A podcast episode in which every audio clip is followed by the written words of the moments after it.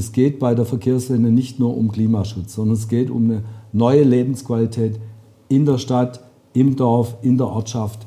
Der eigentliche Vorteil ist, dass eine andere Qualität entsteht auf Plätzen, dass man wieder sicher zu Fuß gehen kann, dass Kinder auf der Straße spielen können, ohne dass, sie, ohne dass man als Eltern Angst haben muss, dass sie überfahren werden. Das sind alles die, die Gestaltungselemente, die die Kommunen haben. Man könnte auch sagen, die Kommunen können sozusagen die schöne Seite von Umwelt- und Klimaschutz entfalten.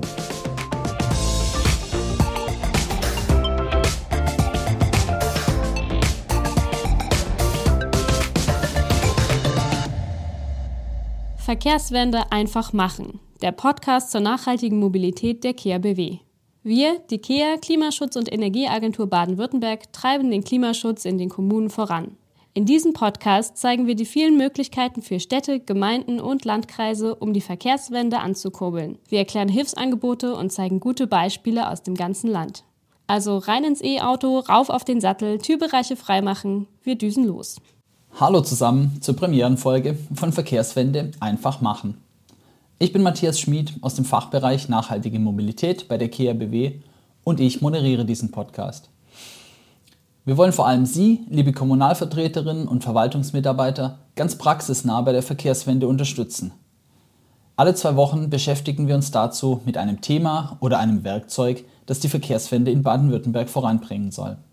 Das werden sein Hilfestellung für den Umstieg auf E-Mobilität, Vernetzung von Angeboten, Planungshilfen und vieles mehr. Dazu zeigen wir immer ein passendes gutes Beispiel. Zum Einstieg verschaffen wir uns jetzt aber erstmal einen Überblick. Und das machen wir natürlich mit dem Verkehrsminister. Winfried Herrmann von Bündnis 90 Die Grünen hat dieses Amt schon seit 2011 inne. Er weiß ganz genau, wie es um die nachhaltige Mobilität steht und wie die Verkehrswende weiter Fahrt aufnehmen kann. Hallo, Herr Herrmann. Hallo. Herr Herrmann, zum Einstieg eine kleine Geschichte aus der äh, Vergangenheit, äh, aus Ihrem Buch, meine kleine Geschichte der Verkehrswende. Da ist zu lesen, dass Ihnen das Amt des Verkehrsministers mehr oder weniger in die Wiege gelegt wurde. Ja, insofern, dass ich Güterbahnhof 1 geboren bin. Das ist meine Geburtsadresse. Und das zeigt an, dass meine Großeltern am Güterbahnhof gearbeitet haben, auch meine Mutter, mein Großvater war Rolfo-Unternehmer. Insofern war ich als Kind viel auf dem Bahnhof und aus dem Güterbahnhof und habe dann natürlich eine lebenslange Affinität zur Schiene und zum Schienenverkehr. Allerdings hatte mein Großvater natürlich keine Eisenbahn, sondern der hatte einen Pferdewagen, mit dem die Güter ausgefahren wurden. Das war zugleich nach der Kriegszeit und natürlich auch ein Lastwagen. Insofern war ich sozusagen schon früh mit allen Verkehrsmitteln befasst.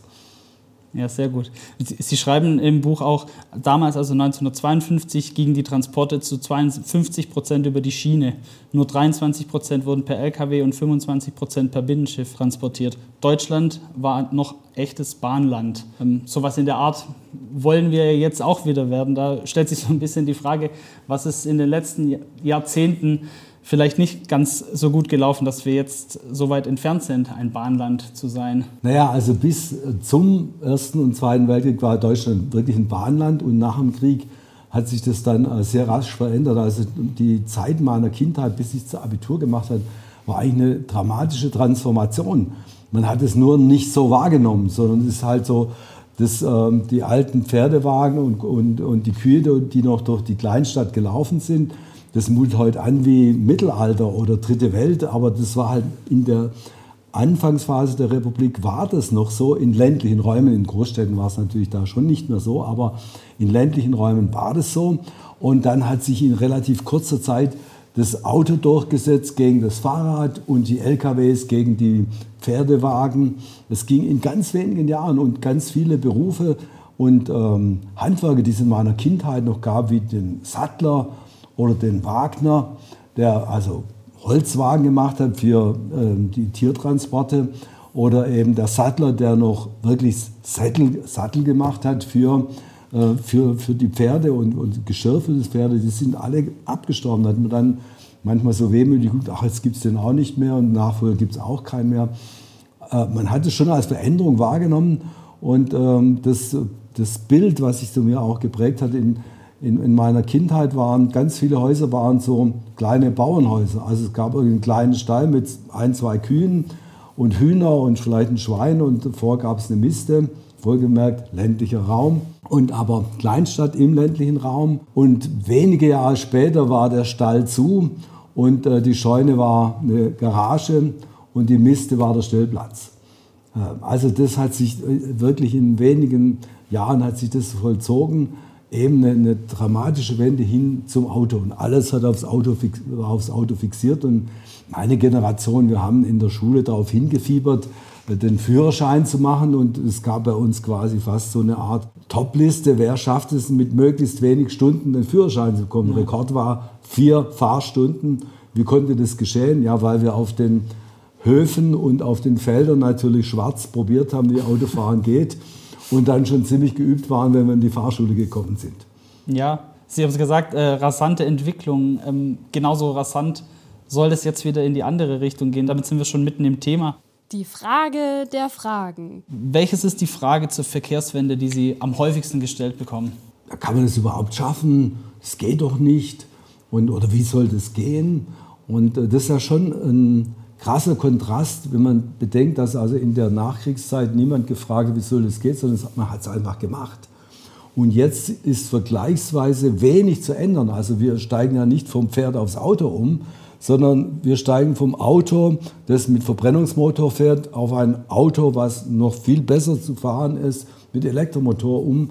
Und manche tun das so, als, wär, als würde da schon die Welt zusammenbrechen, als könnte man das, diese Umstellung niemals leisten. Und ja, und bleibe ich dann vielleicht hängen, obwohl es überall Lademöglichkeiten gibt. Also die Ängstlichkeit, die Zurückhaltung, das ist für mich kaum nachzuvollziehen und das ist wahrscheinlich eines der Hauptprobleme, warum wir nicht vorankommen.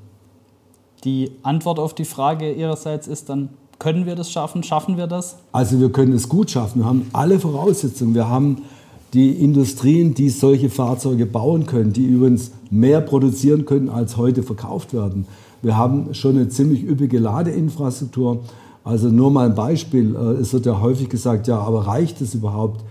Die Ladeinfrastruktur, die wir aufgebaut haben, die wird nur zu 10 Prozent genutzt. Aber es wird dauernd darüber gesprochen, es gäbe zu wenig. Also es werden die Probleme extrem hoch geschrieben. Oder ich höre immer wieder, wenn, selbst in meinem eigenen Bekanntenkreis, ja, wie ist es, wenn du jetzt ein Elektroauto hast, musst du ja nicht alle naslang laden. Da sagen, nee, 500 Kilometer Reichweite, wieso sollte alle naslang laden und außerdem des Nachts das Auto an die Steckdose hängen? Was ist das Problem? Machst du mit deinem Handy auch? Ach ja. So, also es ist schon so, dass ähm, eine große Ängstlichkeit da ist und ähm, man, man, muss einfach ab und zu mal sagen, die Welt ist schon immer eine Welt des Wandels gewesen und ähm, das einzig Beständige ist der Wandel und manche Phasen gibt es mehr Wandel und schnelleren Wandel und jetzt gerade sollte es eigentlich im Sinne des Klimaschutzes deutlich schneller gehen mit der Verkehrswende. Ein entscheidender Faktor dabei sind äh, Kommunen, Landkreise. Das ist ja das, was wir bei der KABW auch ähm, bearbeiten. Was sind aus Ihrer Sicht da die Hebel, an also, denen angesetzt werden können? Kommunen spielen absolut eine große Rolle. Und zwar deswegen, weil sowieso vieles, was im Verkehr passiert, das erlebt man ja im Ort, in dem man lebt und wohnt, in der Stadt, der man lebt und wohnt. Und deswegen haben wir auch ähm, gesagt, wir müssen die Kommunen als Partner gewinnen und müssen denen helfen. Wir unterstützen die Kommunen zum Beispiel mit Personalstellen, also etwa, dass sie helfen, Elektroinfrastruktur aufzubauen oder Personalstellen zum Aufbau einer Fahrradinfrastruktur und Fahrradplanung. Denn äh, Verkehrswende ist ja nicht nur der Wechsel des Antriebs beim Auto, sondern das ist ja ein anderes Verkehrssystem mit mehr umwelt- und klimafreundlichen Verkehrsmitteln als öffentliche Verkehrsmittel, zu Fuß gehen, Radfahren und eben halt einem umwelt- und klimaverträglichen Auto. Und das in einer anderen Mischung, weniger Dominanz des Autos, mehr, mehr die anderen Bereiche. Und da spielt die Gestaltung der Kommune eine große Rolle. Jeder Gemeinderat ist da wichtig. Und also Personalförderung, dann fördern wir auch konzeptionelle Entwicklung, also Klimamobilitätspläne, also mal Klimaschutz und Mobilität zusammendenkt. Und schließlich haben wir unsere Förderinstrumente, das Gemeindeverkehrsfinanzierungsgesetz, dahingehend umgestaltet, dass die Transformation eben gefördert wird mit höheren Prozentsätzen. Also während klimafreundliche Investitionen tätig, kriegt eben 75 Prozent und nicht 50 Prozent ersetzt. Und klimafreundlich ist zum Beispiel eine Ladeinfrastruktur oder auch eine Fahrradabstellanlage oder eine Bushaltestelle. Also das gehört alles zu der Verkehrswende dazu. Und ich glaube, die Bedingungen, die wir setzen für die Kommunen, sind sehr gut. Jetzt müssen sie auch das Angebot nutzen. Genau, lassen Sie uns noch mal einen kleinen Schritt zurückgehen. Baden-Württemberg hat sich ja auch durchaus ambitionierte Verkehrswendeziele auferlegt. Ambitionierter als sie der Bund hat zum Beispiel.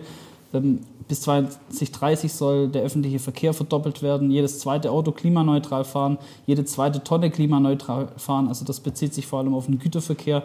Ein Fünftel weniger Kfz-Verkehr in Stadt und Land und jeder zweite Weg selbstaktiv oder mit dem Rad zurückgelegt werden. Erzählen Sie uns ein bisschen zur Historie. Wie sind diese Ziele entstanden? Wo kommen die her? Naja, wir haben ja ähm, auf europäischer Ebene den, den Plan Fit for 55, also bis 2030 minus 55 Prozent CO2. Das hat die Bundesrepublik Deutschland transformiert. Was bedeutet es für Deutschland? Und wir haben es transformiert. Was bedeutet es für Baden-Württemberg? Und zufälligerweise sind es in Baden-Württemberg auch 55 Prozent, die wir erbringen müssen im Verkehrssektor bis 2030. Und dann haben wir mal gesagt, naja, das ist ja abstrakt 55 Prozent CO2. Wer und durch was können wir das schaffen? Und dann haben wir die einzelnen Verkehrsbereiche mal durchgerechnet und dann sind wir zu diesen Zahlen gekommen. Das sind natürlich sozusagen Grobzahlen. Ich muss nicht zwingend denn ich sage mal, jedes zweite Auto elektrisch machen. Wenn es weniger sind, muss ich halt in anderen Bereichen mehr tun. Also das muss jedem klar sein. Und wenn man die Ziele liest, dann klingt das schon ziemlich ambitioniert, wenn man bedenkt, dass wir heute vielleicht ähm, in Baden-Württemberg insgesamt 400.000 Autos haben, die entweder Plug-in-Hybride sind oder elektrisch und haben aber fast 7 Millionen Fahrzeuge. Also sind wir noch weit von der Hälfte entfernt. Oder bei den Tonnen, bei den Transporten ist es noch dramatisch anders. Also wir haben richtig viel vor, aber man muss natürlich sagen, das ist die Umsetzung des CO2-Ziels. Viele haben gedacht, naja, CO2 kann man irgendwie so runterholen, aber dass es konkret im Verkehr sehr viel Veränderung bedeutet, das hat man sich nicht klar gemacht. Und wir haben eben diese fünf Ziele äh, muss man sagen, die muss man schaffen, wenn man das Endziel mit der CO2-Reduktion schaffen will. Und äh, ich sehe im Moment gerade, dass wir im öffentlichen Verkehr große Probleme haben, vor allem im Schienenbereich. Der Ausbau kommt nicht voran. Wir haben einen riesigen Sanierungsstau, der erstmal nachgeholt werden muss. Das heißt, wir werden viele Baustellen haben in den nächsten Jahren. Der ÖPNV wird nicht wirklich besser werden und trotzdem sollen da immer mehr Leute fahren. Das ist eine schwierige Aufgabe, weil viele sagen, boah, was soll ich denn Zug fahren, wenn ich nicht weiß, wann ich ankomme und ob ich ankomme. Also da wird es schwierig werden mit, dem, mit der Reduktion des CO2-Bereichs. Fahrt- und Fußverkehr wird das Leben in der Stadt sehr verändern. Und man, das ist auch was, was sich stark verändert hat in den letzten Jahren, dank auch unserer Politik und dank vieler kommunaler äh, neuer Konzepte. Ähm, gerade selbst in so einer Stadt wie Stuttgart, wo man vor 20 Jahren kaum einen Radler gesehen hat, sieht man inzwischen viele junge Menschen, die mit Cargo-Bikes rumfahren, ihre Kinder hin und her schippern, aber auch sonst viele Fahrradfahrer. Also da ist deutlich was passiert, auch weil es jetzt endlich auch mal Radwege gibt, die einigermaßen sicher sind und da wollen wir noch mehr tun. Aber wenn man dann die Summe anguckt, was kann ich mit dem Radfahren einsparen und was kann ich mit dem Autoverkehr einsparen, dann muss man klar sagen, die, das größte Volumen an CO2 können wir einsparen durch die Antriebswende beim Pkw und auch beim Lkw. Denn ähm, grob gesagt kann man sagen, in Baden-Württemberg ist ungefähr ein Drittel der Treibhausgase kommen aus dem Verkehrssektor, aus dem Straßenverkehrssektor. Und davon grob gesagt ist eine starke Hälfte ist der Pkw und der andere Teil ist der Lkw. Also so, je nachdem, in welcher Region man sich bewegt, ist es, sind es aber zwischen 40 und 50 Prozent Lkw. Also da kann man richtig viel holen. Mhm. Und da ist die Branche ja erst im Anfang. Anders als im Pkw-Bereich, da haben wir ja schon viele Modelle und so weiter. Im Lkw-Bereich kommen gerade jetzt die ersten größeren Lkws überhaupt auf den Markt und dort ist übrigens die Ladeinfrastruktur natürlich viel ähm, aufwendiger zu betreiben als beim Pkw. Was macht Ihnen oder was sollte den Kommunen dann jetzt auch Mut machen, dass wir diese Verkehrswendeziele gemeinsam erreichen können, erreichen werden? Na, die Kommunen haben es in der Hand. Die Kommunen können ihre ihren, ihren Kern umgestalten. Deswegen haben wir ja auch ein Programm 500 verkehrsberuhigte und lebendige Ortsmitten. Das heißt, dass man im Innenbereich einer größeren oder kleinen Kommune oder einer, eines Stadtbezirkes, dass man einen Kern hat, wo man gut zu Fuß hinkommt, gut mit dem Fahrrad hinkommt oder mit öffentlichen Verkehrsmitteln, dass man dort die Basisversorgung kriegt, also eine Apotheke, ein Bäcker und äh, vielleicht auch ein Amt oder ein Teilamt von der Kommune, dass man also sich wirklich da einige, schon einiges abdecken kann. Kleiner Laden, also so wie das ähm, teilweise früher war, aber vielleicht ein bisschen moderner und umfassender. Und, und dann hat man sozusagen eine andere Lebensqualität im Kern der Stadt und, ähm, und das ist ja auch ganz wichtig. Es geht bei der Verkehrswende nicht nur um Klimaschutz, sondern es geht um eine neue Lebensqualität in der Stadt, im Dorf, in der Ortschaft. Und ähm, diese Lebensqualität ist das, was man ja als Mensch als Vorteil spürt. Also wenn wir das CO2 reduzieren, können wir das ja mit nichts wahrnehmen. Also da spürt man keinen Vorteil.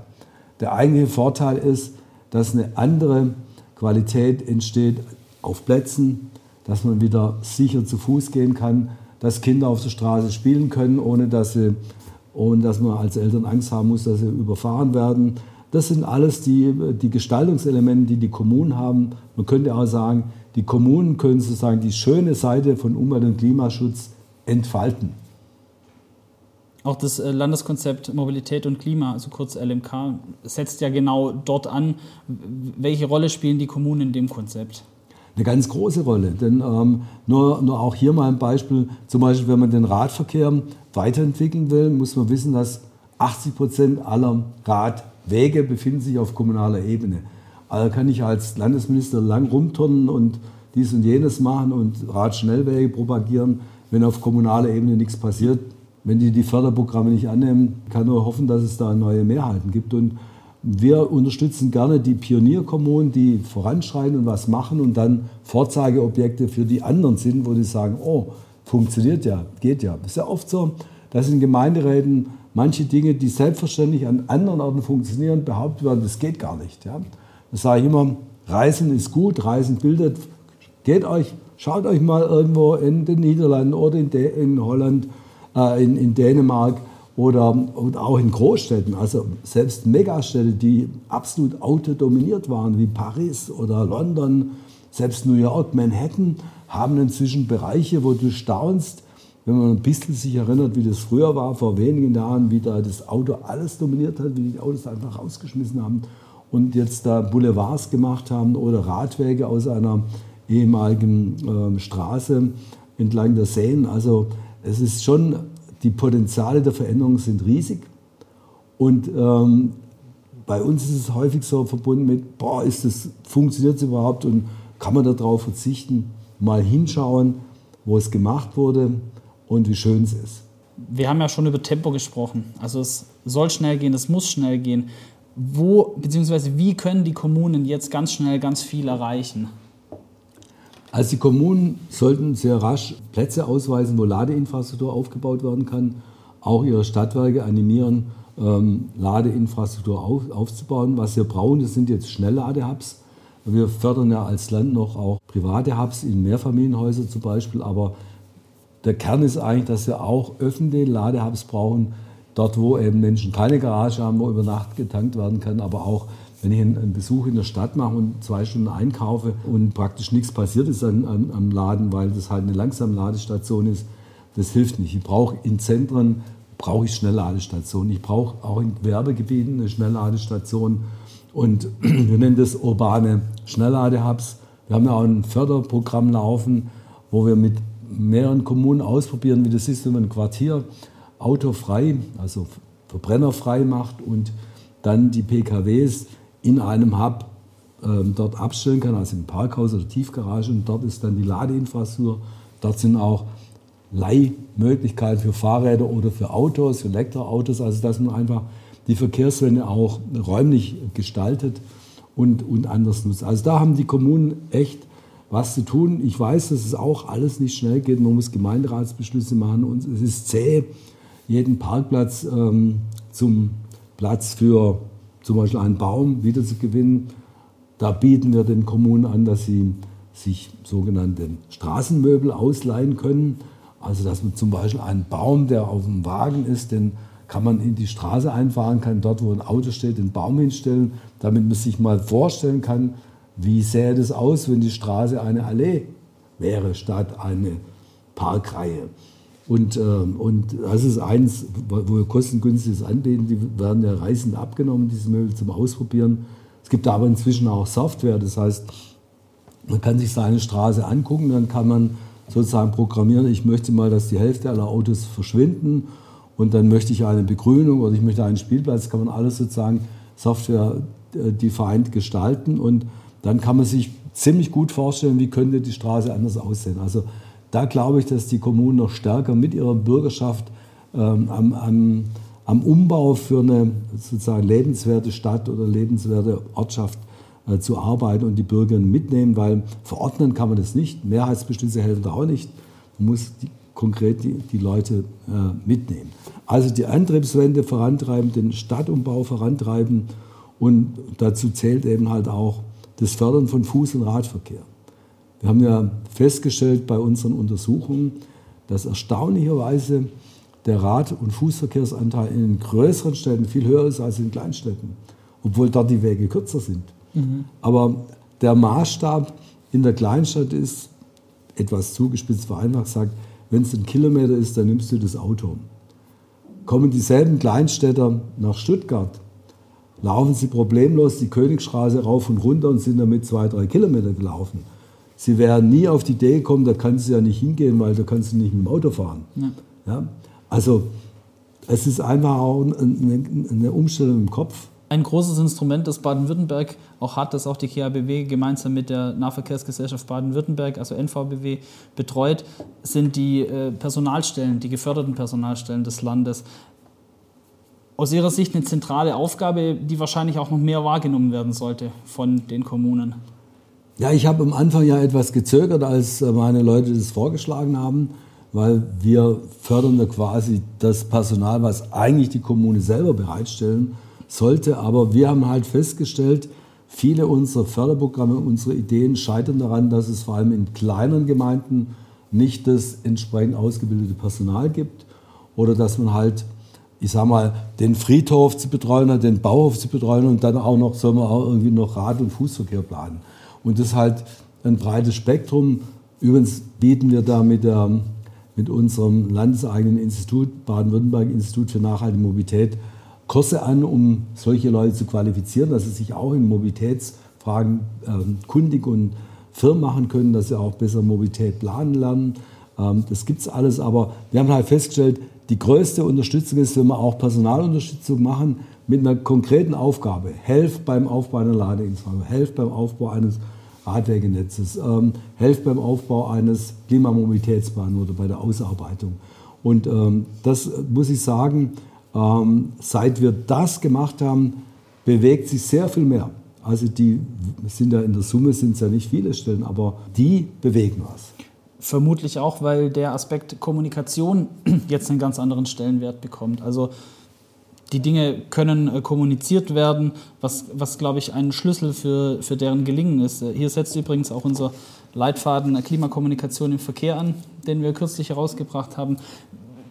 Wie wichtig ist dieses Thema Kommunikation aus Ihrer Rolle, mit den Leuten reden, die Leute mitzunehmen? Absolut wichtig. Ich glaube, das ist vielleicht auch einer der Gründe, warum wir nicht so weit sind, wie wir sein sollten. Weil wir gedacht haben, irgendwie finden die Leute es gut und machen es. Man muss halt zum Teil Vorurteile abbauen, man muss viel mehr erklären, man muss zeigen, wie es anders sein könnte. Ähm, und sagen wir mal, Leute, die Klimaschutz beseelt sind, die denken, es reicht, wenn man sagt, du musst die Klimakatastrophe verhindern. Aber das ist halt für die allermeisten kein richtiges Motiv, sondern das Motiv ist was, welchen Vorteil habe ich konkret. Und ähm, dann glaube ich, dass auch Klimaschützer häufig den Fehler gemacht haben, übrigens auch wir zum Teil, dass man gesagt hat, wenn man das nicht macht, dann geht aber die Welt in den Abgrund. Ja, dann wird noch mehr Starkregen, noch mehr Hochwasser geben und ausgetrocknete Wüsten und äh, vielleicht bei uns auch noch ausgetrocknet und, und so weiter. Alles ganz schlimm, alles ganz teuer. Und das will auch niemand hören.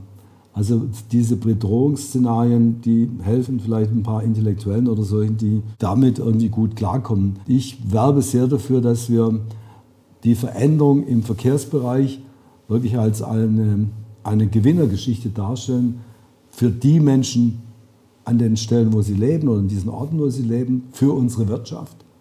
Ich meine, wir haben viel zu verlieren. Unsere Automobilindustrie war lange Zeit führend, wird gerade überholt von chinesischen Herstellern. Und äh, das hat auch damit zu tun, dass sie in Deutschland zu langsam sind bei der Transformation.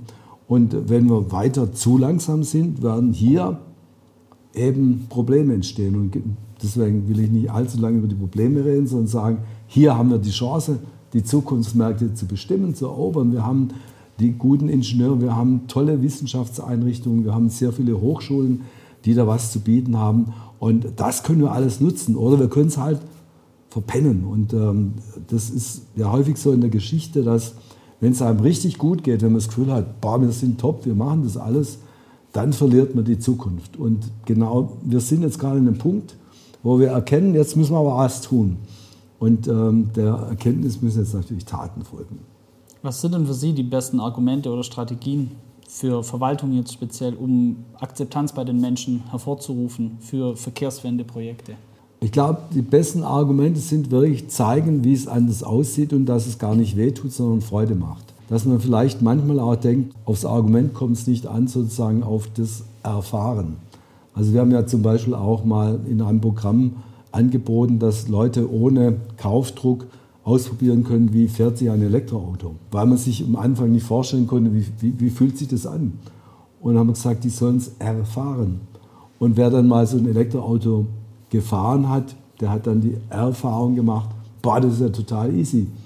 Das ist ja viel angenehmer. Und ähm, so denke ich, sollte man vieles erlebbar machen, anschaulich erlebbar machen und ähm, vielleicht wegkommen von Bürokratensprache und, oder Klimaschutzsprache, sondern mehr sozusagen alltagstaugliche Kommunikation hinbekommen. Ja, wir hatten das jetzt auch in, unserem, in der Entwicklung unseres Leitfadens, dass man beim Thema Verkehrswende eigentlich das Wort Klimaschutz gar nicht verwenden muss. Das gibt so viele andere Vorteile, die man einfach aufführen kann. Und Klimaschutz spielt da, muss da gar keine übergeordnete Rolle spielen. Sehen Sie das auch so? So ist es. Also ich kriege ja öfters so Entwürfe für Presseerklärungen zum, zum Fahrradfahren. Da beginnt es immer mit dem Satz, ähm, Fahrradfahren schützt das Klima. Streiche ich weg. Sondern der erste Satz heißt, Fahrradfahren macht Spaß. Fahrradfahren ist übrigens in vielen Fällen sogar das schnellste Transportmittel. Und es ist so geschickt, du hast kein Problem mit Parkplatz sorgen, du musst nicht auf den Bus warten, du bestimmst die Zeit, das hat so viele Vorteile. Und am Ende tust du was für deine Gesundheit und fürs Klima. So, dann, also dann wird ein Schuh draus, weil kein Mensch steigt aufs Fahrrad, weil er jetzt Klimaschutz betreiben will. Na doch, so, ich schon. naja, aber sie machen das auf jeden Fall, weil sie irgendwo hinwollen und denken, das ist, ein, das ist auch das beste Transportmittel dahin. Also ich meine, das gilt ja auch für, für die Nutzung des öffentlichen Verkehrs. Man kann Leute nicht zum Einsteigen in den öffentlichen Verkehr äh, überzeugen, wenn der öffentliche Verkehr doppelt und dreimal so lang braucht wie im Auto oder mit dem Fahrrad sondern der muss dann einigermaßen konkurrenzfähig in der Zeitplanung sein und es muss gut funktionieren und dann kommt das Argument hinterher. Also Menschen sind schon sehr stark eigennutzorientiert, deswegen glaube ich, eine wichtige Erkenntnis ist, dass man auch Klima- und Umweltschutzkommunikation mit dem Eigennutz verbindet. Ja, also vielleicht kleine Anekdote aus dem Privaten. Ich habe uns ein Lastenfahrrad angeschafft für die Familie, für die Kinder. Und irgendwann kürzlich kam meine Frau und hat dann auch gesagt, Mensch, das ist ein ganz anderes Freiheitsgefühl, wenn man auf diesem, wenn man auf diesem Fahrrad sitzt. Und jetzt ist unser Auto ist kein äh, 23 Stunden Stehzeug, sondern eher so ein 23, dreiviertel Stunden Stehzeug schon geworden. Also ich kann Ihnen da nur zustimmen, was die Erfahrung auch angeht, die Menschen da machen müssen. Ja. Und irgendwann werden Sie vielleicht sagen, boah, das Auto steht so oft rum, brauchen wir es überhaupt noch? Und eigentlich gibt es da schon ein ganz gutes Carsharing-Angebot, das ist doch viel günstiger, wir rechnen das mal durch und, und äh, so ist es. Ähm, wobei ich genau auch aus eigener Erfahrung weiß, es fällt schwer, sich vom eigenen Auto zu trennen, weil das hat man halt immer zur Verfügung, egal wann, man muss niemand fragen. Und wenn das Carsharing-Angebot dünn ist, dann ist es nicht eine gute Alternative. Aber je, je mehr mitmachen, desto mehr Stellplätze gibt es. Und äh, in großen Städten kann man ja inzwischen vom Cabrio bis zum Kleinbus alles ausleihen. Also die Palette kann man sich privat nicht leisten. Ich würde kurz äh, noch auf ein Thema kommen, und zwar die das relativ neue Instrument der Klimamobilitätspläne, das jetzt den Kommunen zur Verfügung steht. Was sind aus Ihrer Sicht die großen Vorteile oder warum sollten Kommunen dieses Instrument nutzen? Ich glaube, dass wir, wenn wir Mobilität verändern wollen und gleichzeitig klimaschutzorientiert Mobilität verändern wollen, dann muss einem schon klar sein, dass es nicht stümperhaft geht, sondern man muss sich genau überlegen, wo kann ich was erreichen, wie greifen verschiedene Sachen ineinander. Ich kann nicht einfach sagen, jetzt machen wir was fürs Fahrrad und baut einen Radweg und denkt nicht an die Stellplätze. Dann denkt man an die Stellplätze, vergisst, dass Cargo-Bikes eigentlich mit einem normalen Radabstellplatz nichts mehr anfangen können. Da brauche ich einen anderen Platz. Also man muss ganzheitlich denken und man muss auch, ich sage mal, mittel- und langfristig strategisch denken. Ähm, nicht meinen, man müsste gleich mit dem kompliziertesten anfangen, wird er nie fertig, sondern mal gucken, was kann man gleich machen, wofür brauche ich ein paar Jahre, wofür brauche ich vielleicht ein Jahrzehnt. Und ähm, das alles kann so ein Klimamobilitätsplan ganz anders abbilden. Und ich glaube auch, dass es ein gutes Instrument ist, zu diskutieren, wie gestalten wir Zukunft. Was ist aus Ihrer Sicht jetzt das dickste Brett, das es aktuell bei der Verkehrswende zu bohren gibt? Ich glaube, das, das größte Problem ist, dass jedenfalls die heute lebenden Menschen hier in Baden-Württemberg sind quasi alle mit dem Auto auf die Welt gekommen. Also ihre Eltern hatten ein Auto, sie selber sind sehr früh ans Auto gewöhnt worden und haben dann selber früh den Führerschein gemacht. Man hat sein ganzes Mobilitätsverhalten sehr stark am Auto orientiert. Das gilt eigentlich nicht für alle Menschen, aber für, für, für einen überwältigenden Teil gilt es. Und wenn man sich mal an diese, an, an diese Form gewöhnt hat, fällt es einem schon schwer, sozusagen ein anderes Bild von der Stadt im Kopf zu kriegen. Als Autofahrer habe ich ja einen Straßenbahn im Kopf. Meistens heute haben es nicht mehr, sondern das hat es als Navigationsgerät. Aber wenn ich auf den ÖPNV umsteige, muss ich ja Haltensstellen und Linien kennen. Ist jetzt auch kein Hexenwerk. Aber wenn ich immer Auto gefahren bin, habe ich erstmal keine Ahnung. Wenn da steht, ähm, Linie 15, Endhaltestelle Heumaten, dann muss ich wissen, wo Heumaten liegt und ob das irgendwie auf der Strecke ist, wo ich da hin will. Also man muss schon auch was wissen in dem System. Und äh, deswegen müssen wir dafür sorgen, dass wir das ähm, besser kommunizieren, dass das Umsteigen möglich ist und, ähm, und den Autofahrern helfen, das System zu wechseln. Und da ist, glaube ich, ganz wichtig, dass wir jetzt einfache Ticketzugänge haben. Also Deutschland-Ticket ist so was, wo ich ganz Deutschland, egal welches System, ich kann fahren, muss nichts bezahlen.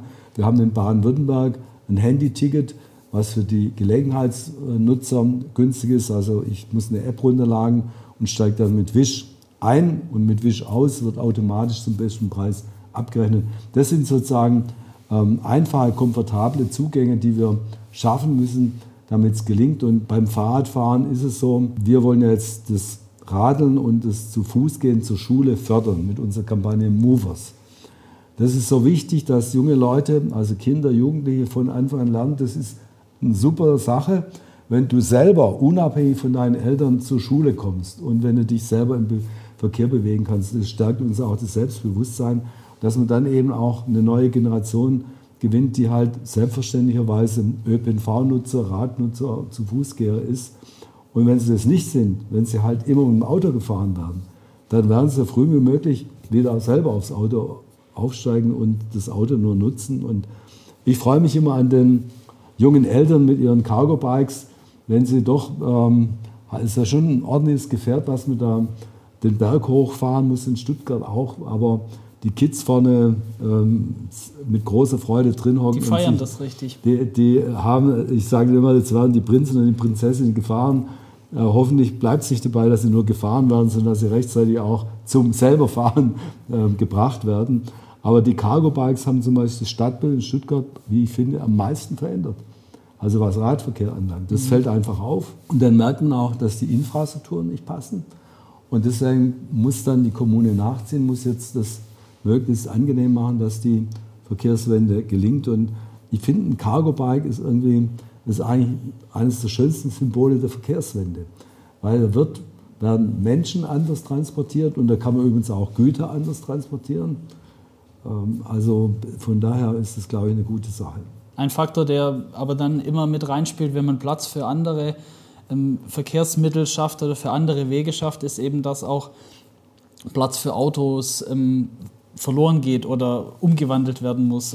Da ist schon so eine Art reflexartige äh, Reaktion entstanden, ein reflexartiger Widerstand entstanden, dass die Leute einfach das nicht wollen. Auf kommunalpolitischer Ebene ist es der größte Konfliktherd. Das Auto hat unendlich viel Platz bekommen in den letzten 50 Jahren. Und äh, wenn man da ein bisschen was wegnimmt, obwohl das Auto gemessen an dem, was es im Verkehr bedeutet, viel zu viel Platz bekommen hat, empfinden es viele schon als eine Benachteiligung der Autofahrer. Also das habe ich oft genug in Diskussionen. Ich bin ja gar nicht gegen das Fahrrad, aber ich bin dagegen, dass das Auto benachteiligt wird. Wenn du da ein paar Parkplätze wegnimmst für einen Radverkehr, der noch gar keinen Platz hat, dann fühlen sich schon manche benachteiligt. Also klar ist, der Platz ist jetzt ungerecht verteilt. Und es muss fürs Fahrrad und für den Fußverkehr und für die Plätze zum Verweilen und für Spielen muss mehr Raum geschaffen werden. Der öffentliche Raum ist begrenzt und es kann natürlich nur durch Reduktion der vielen Autoparkplätze. Wenn man sich mal bewusst macht, dass die Autos eben richtig viel rumstehen, dass eigentlich selbst verkehrsberuhigte Stadtteile sind eigentlich inzwischen Großparkplätze. Und äh, die Leute haben ein Auto, stellen es ab und nutzen es nicht, weil sie Angst haben, dass sie keinen Parkplatz mehr kriegen auch verrückt, dass sie deswegen dann zu Fuß gehen mit dem Fahrrad fahren, ist auch nicht schlecht. Das, aber warum nützen wir die Abstellmöglichkeiten nicht besser? Also wir haben hier in Stuttgart, aber auch in vielen anderen Städten so riesige Parkhäuser, Tiefgaragen für die Bürogebäude, für die großen Kaufhäuser. Die sind ja nur tagsüber benutzt, nachts sind sie leer. Da können die anderen reinfahren und dann hätte man, äh, also dann wäre auch nicht so ein, so ein Parkdruck in den Wohngebieten oder in der Innenstadt, könnte man einiges an Parkdruck nehmen, wenn man so ein, ein Dual Use, also doppelte Nutzung dieser Parkhäuser machen würde.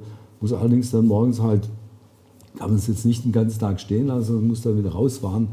Wird man auch nicht mit allen machen. Aber man kann an den Orten, wo es gelungen ist, aus einer Straße, die eher ein Parkplatz war, eine Wohnstraße machen, was das für ein Mehr an Lebensqualität für alle Beteiligten ist. Das muss halt zeigen. Eigentlich sagt bei solchen Projekten am Schluss nie jemand, äh, das war jetzt keine so gute Idee, lassen Sie es uns wieder rückgängig machen. Ne? Wenn man es macht, ist immer gut. Ja, das auch, gilt ja auch für die Fußgängerzonen. Keiner würde gern, würde heute die Fußgängerzonen irgendwie noch zurücknehmen, weil das irgendwie alle sagen, boah, ist ja angenehm, dass man ohne Stress da zu Fuß gehen kann und einkaufen kann, Schwätzle halten kann. Aber wenn man heute irgendwo sagt, wir machen jetzt ein Stück mehr Fußgängerzonen, dann kommen Händler und sagen, oh, das ist der Tod meines Geschäfts. Obwohl andersrum, dort wo eine gute Fußgängerzone ist, sind ja die Preise für Immobilien die höchsten und die Mieten die höchsten. Warum? Weil dort die größten Umsätze gemacht werden. Und äh, deswegen ist es oft für mich nicht nachvollziehbar, dass Händler glauben, dass wenn sie drei Parkplätze vor ihrem, vor ihrem Fachgeschäft haben, dass das schon die die Sache rettet. Man muss irgendwie hinkommen in die City, komfortabel. Das kann aber auch sein, an Rand der City, und dann gibt es ein Parkhaus und Tiefgarage, und dann gehst du zu Fuß.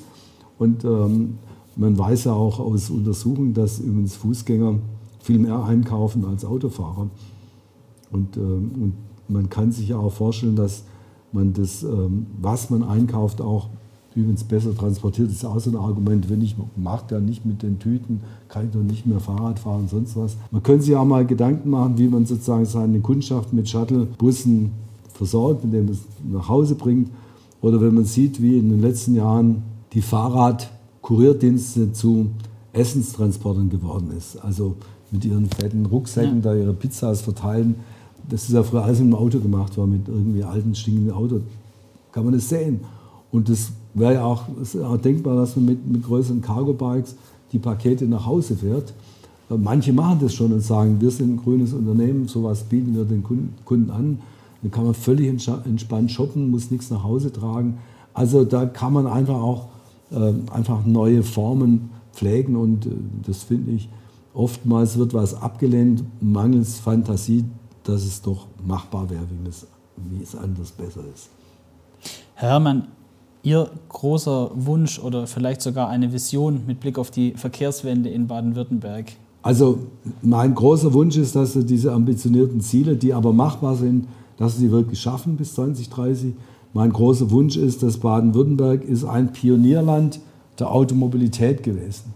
dass wir wieder zum Pionierland einer neuen Mobilität werden, die nicht also erstens Top-Autos, die klimafreundlich sind, hat, aber auch neue Mobilitätsmuster pflegt, die auch top beim Fahrradfahren sind, beim zu Fuß gehen, beim ÖPNV. Einfach top für eine neue klima- und umweltfreundliche Mobilität und damit eine neue Lebensqualität äh, im Land entsteht. Das ist meine Vision und das treibt mich jeden Tag an. Super. Ich glaube, wir könnten noch zwei Stunden weiterreden. Ja. Aber haben beide keine Zeit, ne? Müssen die Gut. Verkehrswende voranbringen. Deshalb vielen Dank fürs Gespräch. Ich danke auch. Hat Freude gemacht. Ja, und das war sie, die erste Folge von Verkehrswende einfach machen. Und der Verkehrsminister hat genau das betont, was wir hier auch zeigen wollen. Wenn wir es richtig angehen, dann klappt das schon mit der Verkehrswende. Wenn Sie mehr über die Themen dieser Folge wissen wollen, finden Sie in der Folgenbeschreibung die Links dazu. Ans Herz legen möchte ich Ihnen da besonders den Statusbericht Nachhaltige Mobilität der KABW. Der fasst zusammen, wie weit die Landkreise und einige Städte in Baden-Württemberg bei der Verkehrswende sind. Da können Sie dann auch gerne mal spickeln, wie sie so im Vergleich zu den Nachbarkreisen dastehen. Die nächste Folge widmen wir komplett dem Thema Klimakommunikation. Dazu sprechen wir mit dem Experten Karel Mohn von klimafakten.de. Ich danke Ihnen fürs Zuhören. Wenn Ihnen der Podcast gefällt, abonnieren Sie gerne den Kanal und empfehlen Sie ihn weiter. Bis zum nächsten Mal und bleiben Sie nachhaltig mobil.